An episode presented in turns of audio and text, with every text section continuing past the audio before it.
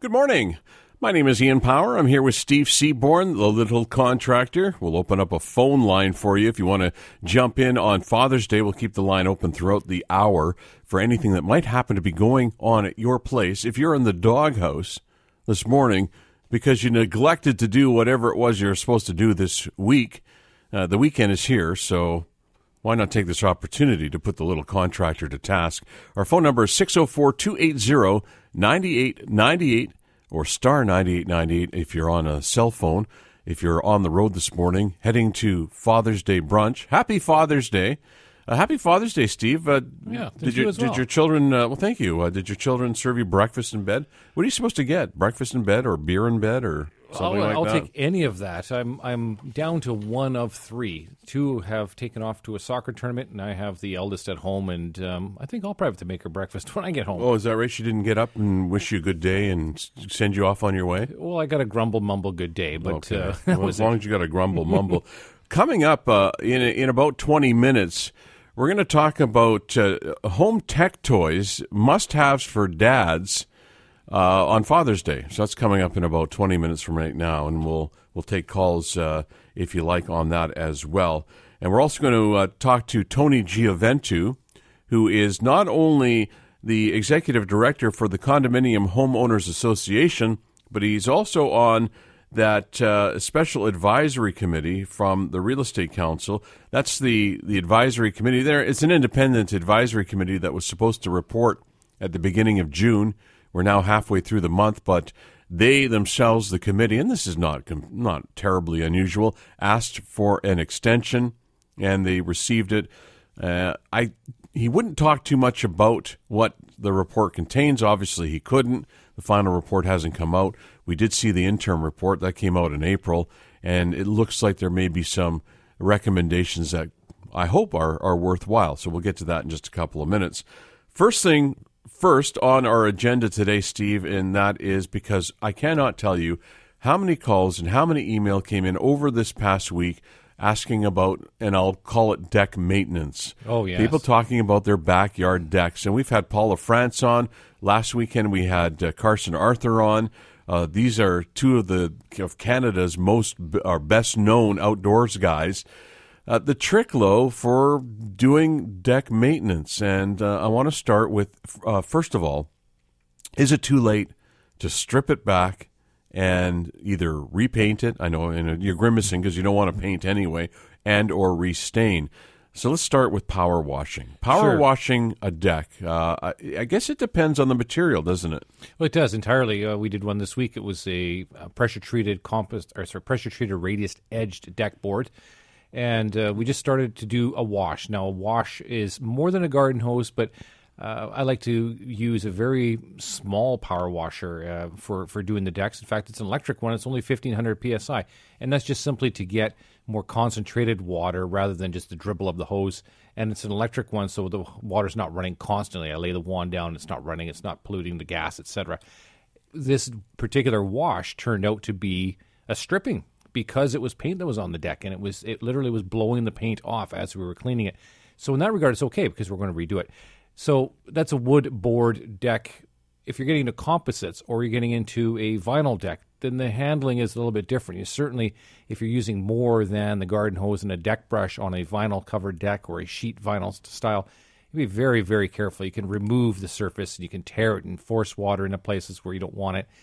Composite deck boards, really, they're more, um, they're happy just to have a deck brush and a garden hose. They don't need a lot of removal of stuff. If it's really bad, you've got some algae on you, may have to go with a deck uh, wash, commercial grade wash. But otherwise, um, really, there isn't a lot of maintenance to do on a composite deck. Well, on the treated wood, uh, is it uh, basically no paint?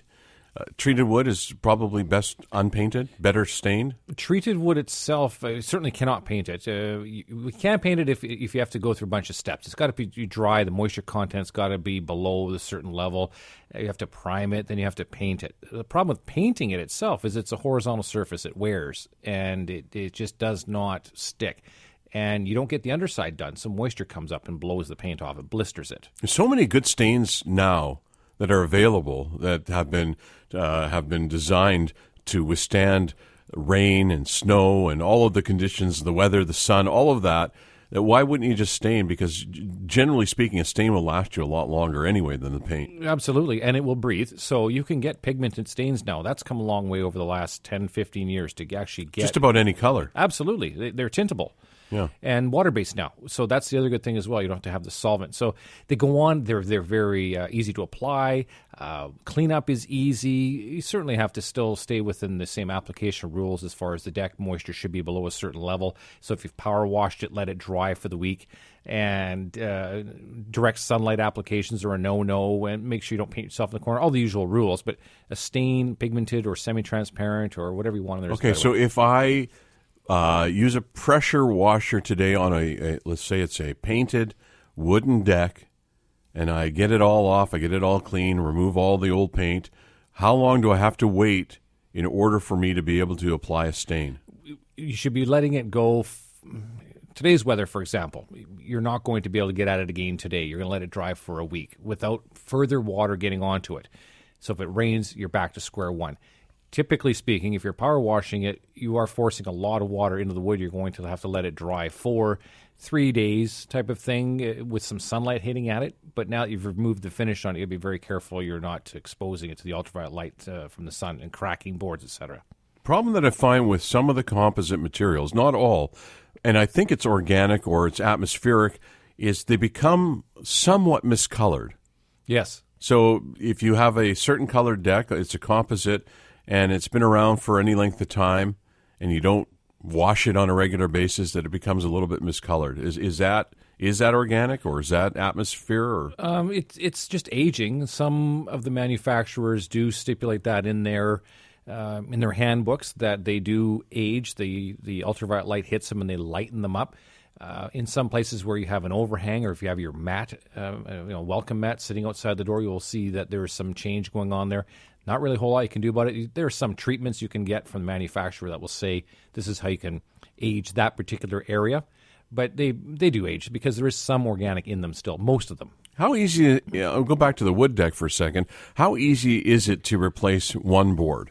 It, it's well, it depends on how it's fastened. Most deck boards are nailed down. If you're screwing them down, you can just uh, back out the screws. The problem with replacing one board is uh, the color will look different. But again, if you're finishing it, uh, staining it, it should disappear fine. But that's a good time to do it. Is, is before you get your next level of uh, finish on it. And what about repairs to composite? Composites, they're again the same thing by fastening. Some of them have the hidden fasteners. Some of them are uh, topically fastened. It's always a good idea to have a few pieces left over, anyways. If you're out on the barbecue, uh, on the deck on the barbecue, and you happen to drop a steak knife and put a puncture mark, it's a good idea to be able to replace a few. Uh, they're they're hard to store, but try to store them in the same environment so they will color. How long after the steak itself has hit the composite deck can you eat it?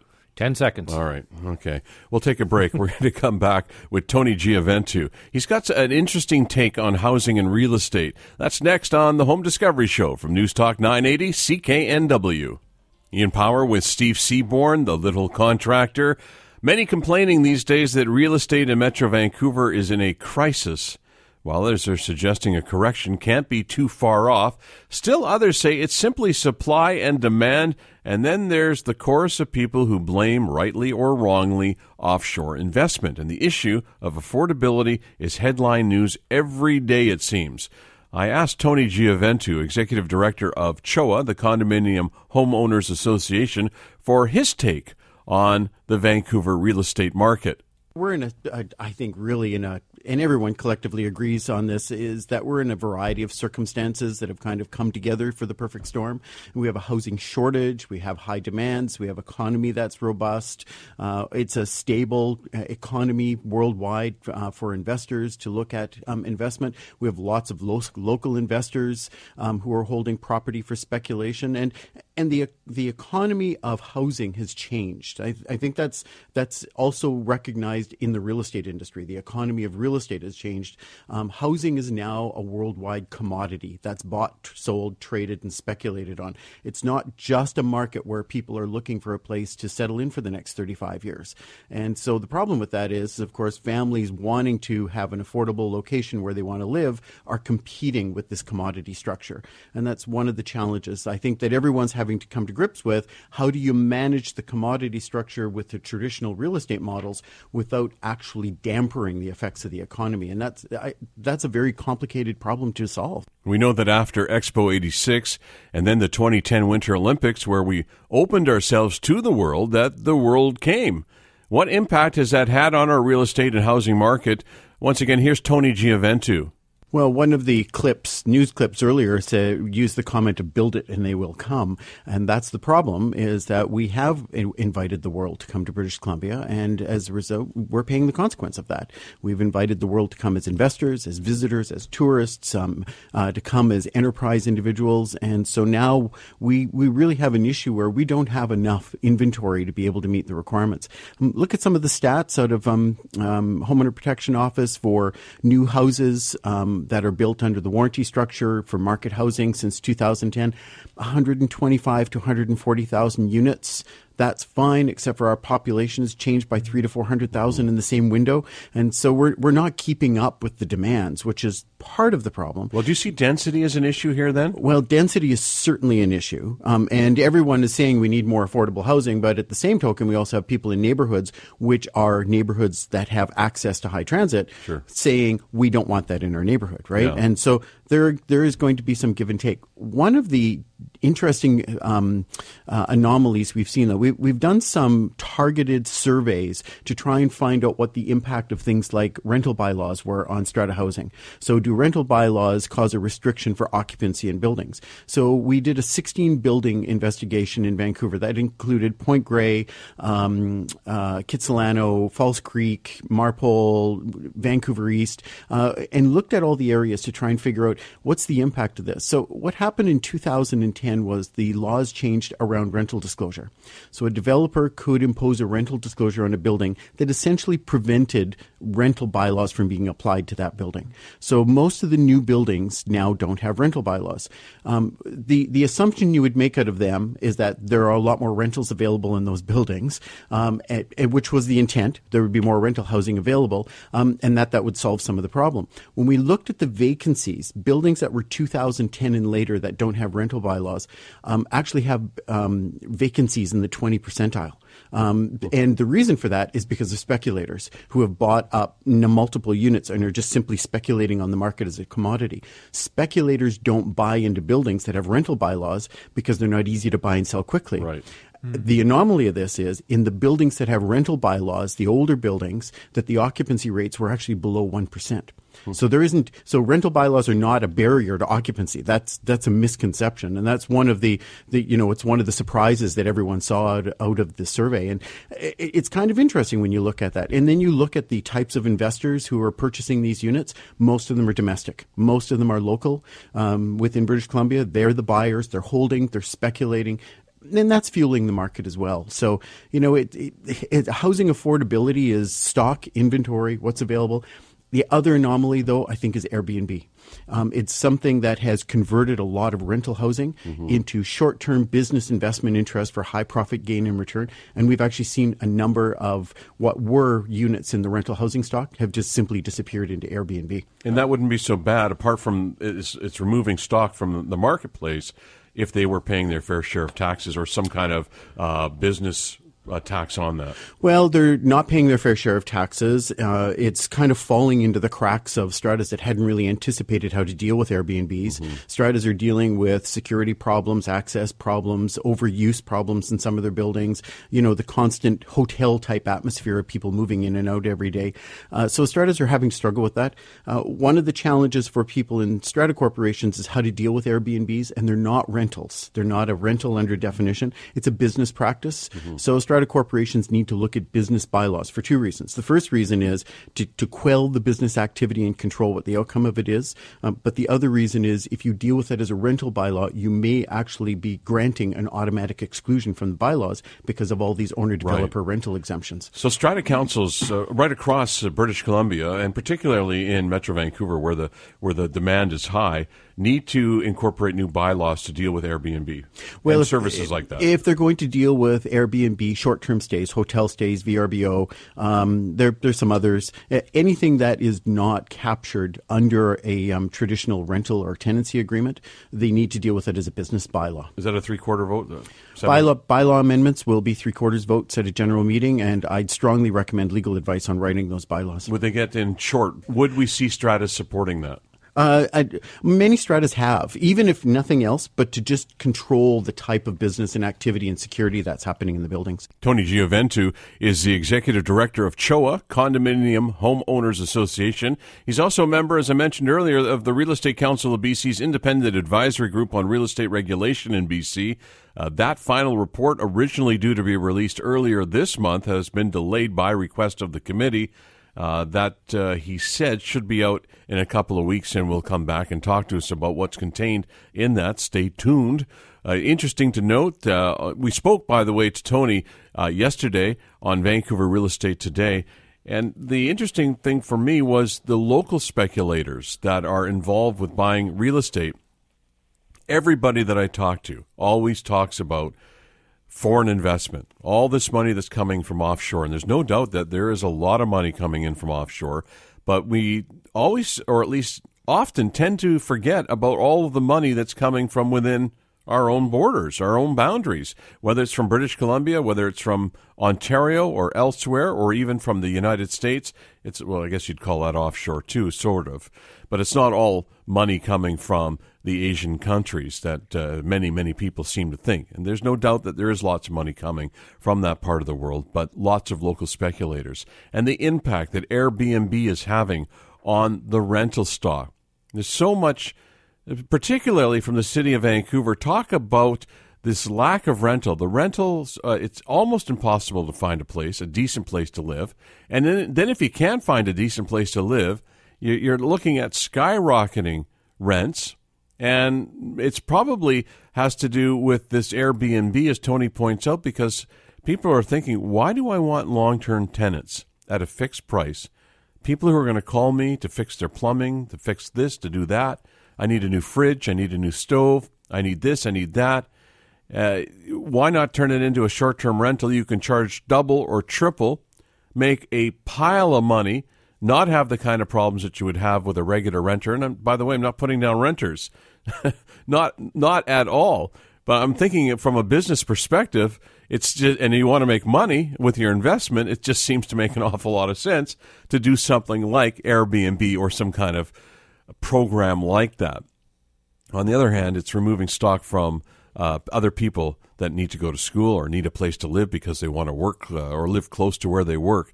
It's not a problem that's going to be easily solved, but the suggestion has been if you're running an Airbnb, you need to be licensed and you need to pay taxes. Pretty simple. I mean, probably not that simple, but it seems simple enough to me. We'll take a quick break on the Home Discovery Show. Appreciate your time this morning. When we come back, we're going to have some fun with Father's Day. We're going to get into Father's Day's must haves, home tech toys.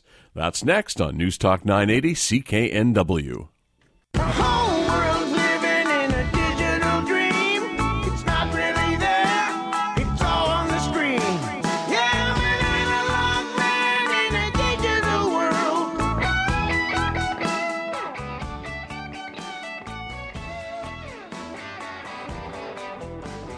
Happy Father's Day. Ian Power with Steve Seaborn, the little contractor. The age of the smart home is here. From robot vacuums you can command from the other side of the world to fridges that can tell you when your food is going bad. Uh, major manufacturers are investing in technology that's making our homes smarter. In fact, in many cases, smarter than we are. And being Father's Day, we want to see uh, what the tech toys are that dads must have. So we called up Get Connected co host Andy Baryer, and he joins us by phone to talk about dad tech toys uh, uh, and the must haves on his list. Uh, always nice to talk to you, Andy. How's it going? Uh, it's going good, Ian. How are you doing? Excellent, thank you. Always appreciate your time and your insight, and uh, always because I know you bring a lot of fun and enthusiasm to everything you do, and We've got a, a, list here. You know, many times you and I have talked on the Home Discovery Show about the the Nest Smart Thermostat, but today I see you have found the Ecobee three. Uh, what makes this one different? Well, I think when it comes to smart thermostats, a lot of people are familiar with Nest, which was purchased by Google. But um, there's another company called the Ecobee, and they come with the Ecobee 3 smart thermostat. And what makes this one different, and I think this is why dads are going to love it, is because it's going to easily help dads save money because the thermostat basically has uh, sensors that you put into various places uh, around the home. So when people aren't around, the heat will suddenly drop down in temperature. As soon as it kind of detects that people are, are moving around, like say first thing in the morning or, or during the evening, the temperature will automatically rise. So you don't even have to put it on a schedule. It can just determine by your body motion and, and motion tracking to know when you need to have uh, the heat on and when you need to have it off.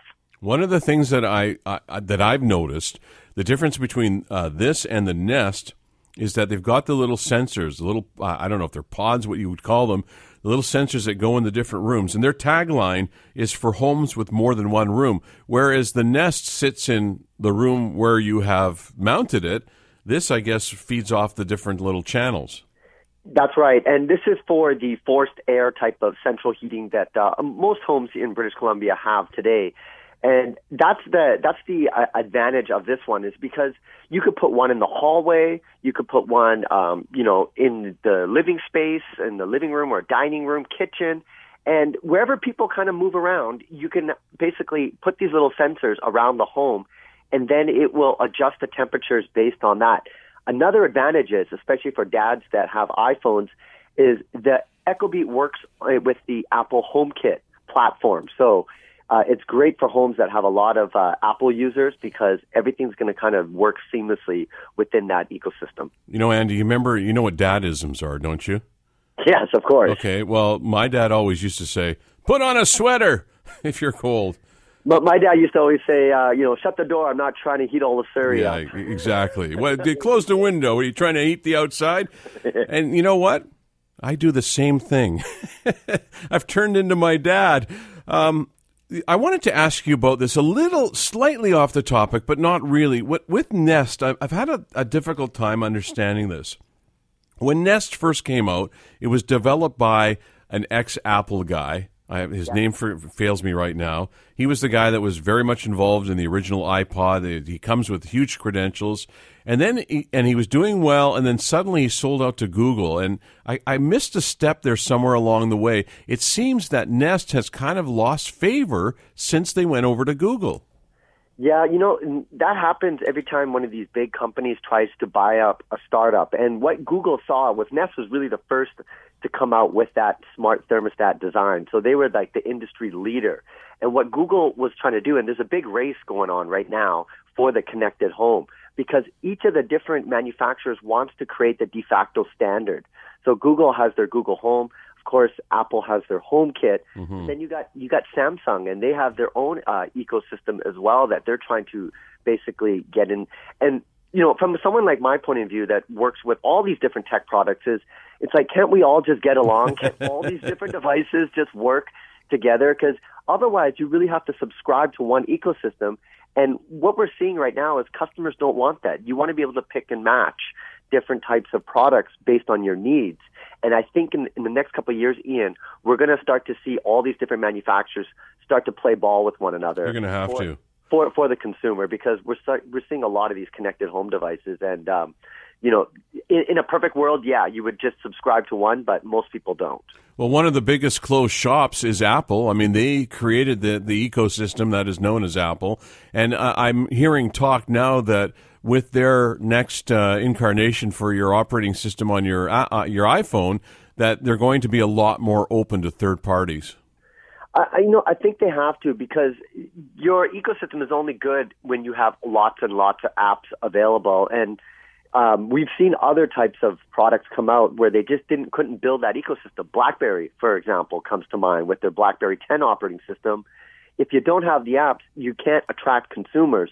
So what they're trying to do is get the third party developers opening what's called their APIs to allow people to kind of innovate in that space. Um, and we're going to see more and more of that because the, you know the connected home and I'd say the connected car, are the last two frontiers right now, where they're trying to be, basically become the de facto standards. Mm-hmm. Next on the list, and I must say this is a, a must for anyone who hates cleaning gutters. The iRobot Looj gutter cleaning robot. It takes a dangerous job and does it for you. Andy, this is like a dream come true. It is. It's like you know, it's a great time to be alive, Ian. When you when you have a robotic gutter cleaner. Basically, what this is, it looks kind of like a snake. It's a it's a small robotic, um, you know, basically robot that has these little spinners on the front. And what you do is you would basically be on a ladder, and then you would place this into your gutter on one end, and then you have a remote control, and you can just kind of drive this thing up and down your gutters and it's going to spin all that gunk out of there so that make sure that you have a good water flow going down uh, into your drains. And um, it's battery powered. It works for a long time. And like you said, gutter cleaning can be very dangerous, especially mm-hmm. for for when you have you know two or three story houses. Uh, this takes out that worry, and I think a lot of dads are going to appreciate that, especially ones that don't like to be on the ladder for uh, a long period of time or on the roof trying to uh, get those gutters cleaned and and uh, clog free. And the nice thing too is in terms of safety as well is you put the ladder up once, you place this robotic into the gutter, and then you, it's like if you're cleaning gutters, you've got to move every two feet with your with your ladder, and every time you move the ladder, every time you climb up, and you know that it presents some kind of a risk. Uh, I watched the video for this, and I have to say, just watching it, I, I, could just sit and watch this thing go. You put this in the gutter, and away it goes. It's got the, the nose brush and it's got the side brushes, and it, it actually does a remarkably good job. Yeah, it does. And this company, iRobot, um, they were making basically robotics for like the military for years. And what they started to do was design more consumer grade levels. And this this was a big need, you know. And like you said, you put the ladder up on one end and you just drop it into the gutter, and you can go all the way down and then go reverse and bring it all the way back. So you don't have to move your your ladder or get on the roof. Um, it's it's a great solution for for dads out there that like to you know, have that peace of mind knowing that their gutters are clear, especially if you have, like in my case, I have uh, big trees in front mm-hmm. of my house. So I get pine cones and pine needles Ooh, all stuck They're the worst. The worst. They are the worst. You know what? I got to tell you, Andy, even if this thing didn't clean gutters, it'd still be cool. Yeah, yeah, it's a it's a it's a must have just to show all your friends. It's uh, just cool. Yeah, uh, it is. We got to take a break, but we're gonna we're gonna move into something. We're going, and I know today it's 2016, but let's be honest. Dad owns the barbecue. And we're going to get into some tech toy for, for the barbecue when we come back. We're talking to Andy Baryer from Get Connected. Uh, he'll be back with us in just a moment on the Home Discovery Show from News Talk 980 CKNW.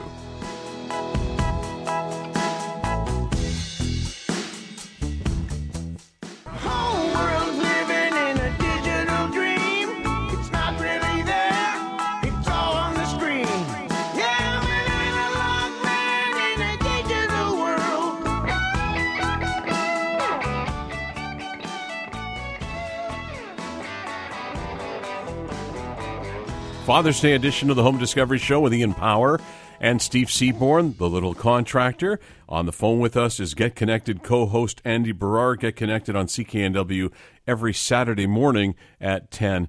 Uh, Andy, many dads will find themselves today on Father's Day standing over a hot barbecue grill. There's no question about that. It's still dad's domain. I haven't really figured out why. Uh, that's just what dads do. And now dad might even be willing to clean up with the GrillBot, an automatic grill cleaning robot.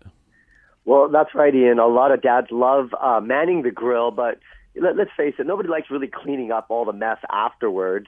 Thankfully, we have robotics to do that for us. It's called the GrillBot, and it's I guess the best way to, to describe it, Ian, it's a Roomba for your grill. you basically you put this little guy on. It looks like a little tiny robot, and um, you know it'll clean your grill, and so that the next time you're ready to uh, use the barbecue. It'll be uh, nice and clean. And uh, I think a lot of dads would appreciate that, just like you said, because they are the owner of and they man the grills for the home. And um, you know, no one really likes to do the cleanup afterwards. So now we have robots to do that for us. And you know what? I'm, I was thinking, Steve and I were talking during the break. With this, even if you don't have a barbecue, this still would be fun to watch. Put it on the floor and let it chase the cat around. Exactly. We're seeing a lot of these types of robotic uh, types of cleaners out there. There are some that you could put on your window, and it will just climb your window like Spider-Man almost, and clean it. And that's actually really, really beneficial for homes where you have a high ceiling or maybe high windows that are hard to clean. That's what I need. Now you basically can get this little guy and he'll just kind of go up and down just like a, a Roomba does on a carpet, but it's going to do it vertically on windows. And now, thankfully, we have one that'll do it on your grill as well. So, uh, you know, robots, if they take over the world, that's great as long as they do all the cleaning for us. How about uh, George Jetson? Would he approve? I think so. I think so. Um, you know, and it's just funny. Like we're just starting to see this stuff come out. Imagine what it's going to look like in five years. You know, we we probably have like little Wi-Fi cameras on built in, so you can watch your grill being cleaned. Uh, you know, in real time from anywhere. it's kind of cool. Yeah, I can imagine. I, I have to ask, though, Andy, do these like this grill cleaner? Does it really work, or is it just fun? Well, let's let's be honest, and it's kind of like the Roomba. It's like you know, nothing's going to beat a broom if you want to get your floor cleaned or, or or a traditional vacuum. It is kind of a novelty item. You know, are you going to get the best cleaning grill from from this grill bot? Probably not, but it's just kind of cool to have. You know, you, your dad can have a beer and watch this little robot clean the clean the grill for him. You know, it's just it's kind of a cool thing to just to play around with and and show friends and family. Andy, both you and I are, are guys that care about our lawns. Uh, you and I are actually uh, uh, unwittingly in a bit of a lawn competition right now. But, but this has to be the greatest gift of all when it comes to lawn care from Husqvarna. It's the Automower, and as the name suggests, it's also robotic. It's a robotic lawnmower that is uh, perfect. If you want a carpet like lawn, this is the kind of thing you need without any of the, the push, the pull, and the sweat. Absolutely. Now, now, again, we were talking about Roombas, which are basically these little tiny like vacuum robotic vacuum cleaners for the home. Imagine a big one that does and cuts your lawn for you. And the way it works, it has a base station, Ian, and it's it's all battery powered. So when it sits on the base station, it's charging, and then it just kind of ventures out. And what you have to do is you have to take. It comes with this like string that you basically draw the border of your yard and it starts to understand what your yard is and, and figure out basically a map internally. Hmm. From there, it just keeps cutting it a little bit throughout the day, it just keeps kind of going. When it's running out of power, it knows where its base station is, automatically goes back in, docks itself, charges up, and then cuts your lawn again. Oh, in fact, you know what's really crazy is when, when I first saw this, I contacted Hus- Husqvarna right away. I said, I love cutting grass, but I will totally give it to a robot if this works. Yeah.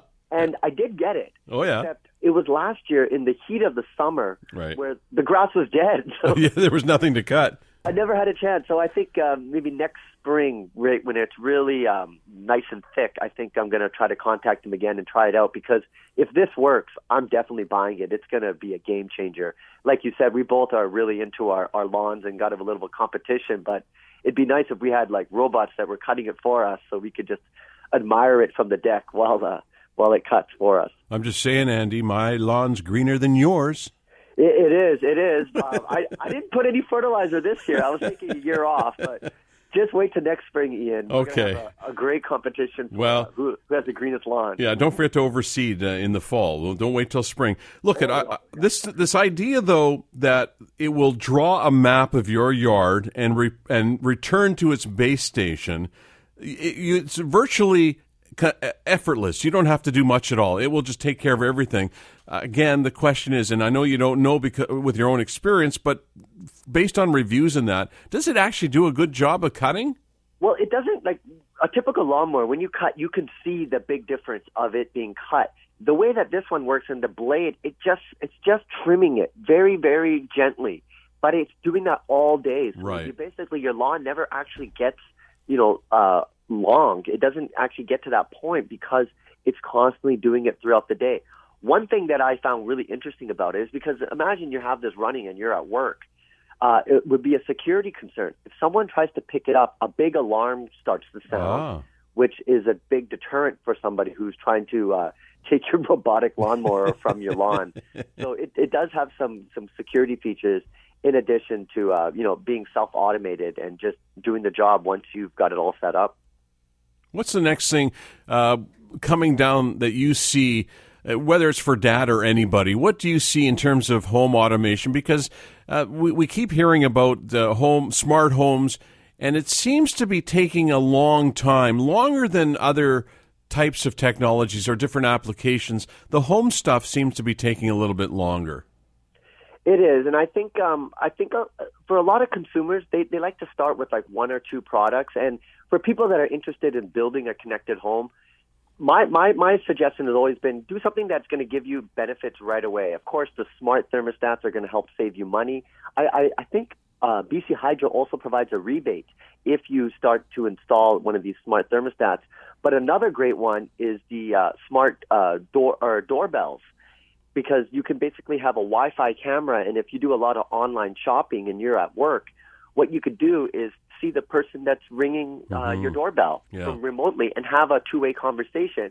And if you get one of those smart deadbolts, what you could do is open the door, allow that person access, so they could drop the package, and then you can shut the door and then remotely lock it. So, for as as people move more and more towards online buying, I think they'll start to to use those kind of services to basically uh, have packages delivered to them, have it in their house, but know that everything was secure and that you know FedEx guy's not rummaging around your house because you're going to have cameras everywhere. You're going to be able to see anything or or get uh, push notifications if any motion is being detected inside your home. I think this is one of the reasons, slightly again veering a bit off here, but maybe one of the reasons why the big box stores are becoming big boutique stores instead of big warehouses is because so many people are ordering just about everything when it comes to their house, whether it be flooring, whether it be drywall, uh, tile, whatever it is, that you can get anything now online. Yeah, it's called showrooming, and what happens is the consumer will do all the research at home of what they want. They'll go to a store, kind of to look and feel at it, but then they'll go online and buy it for a cheaper price. So the retailers really have to have two things. One, they have to have really knowledgeable product staff because the consumer is coming in with a lot of research behind their back even before they inquire about a product. And two, they got to have good, you know, policies in terms of both buying online if you wanted to buy from their site or the return policies because that's one thing that when you buy online becomes a hassle is trying to return something that you've, you know, purchased Yeah. from an Amazon. We got to go, Andy, but appreciate your time. Hope you'll come back soon. Anytime, Ian. Andy Baryer is the co-host of Get Connected on TV and radio. It's heard on CKNW Saturday mornings at 10. Happy Father's Day to you. Stay tuned for Vancouver Consumer. That's coming up next. Jamie Benteen is our technical producer for Steve Seaborn. My name is Ian Power, and this is the Home Discovery Show. Be sure to check out the Home Discovery Show page on Facebook. You're listening to News Talk 980 CKNW.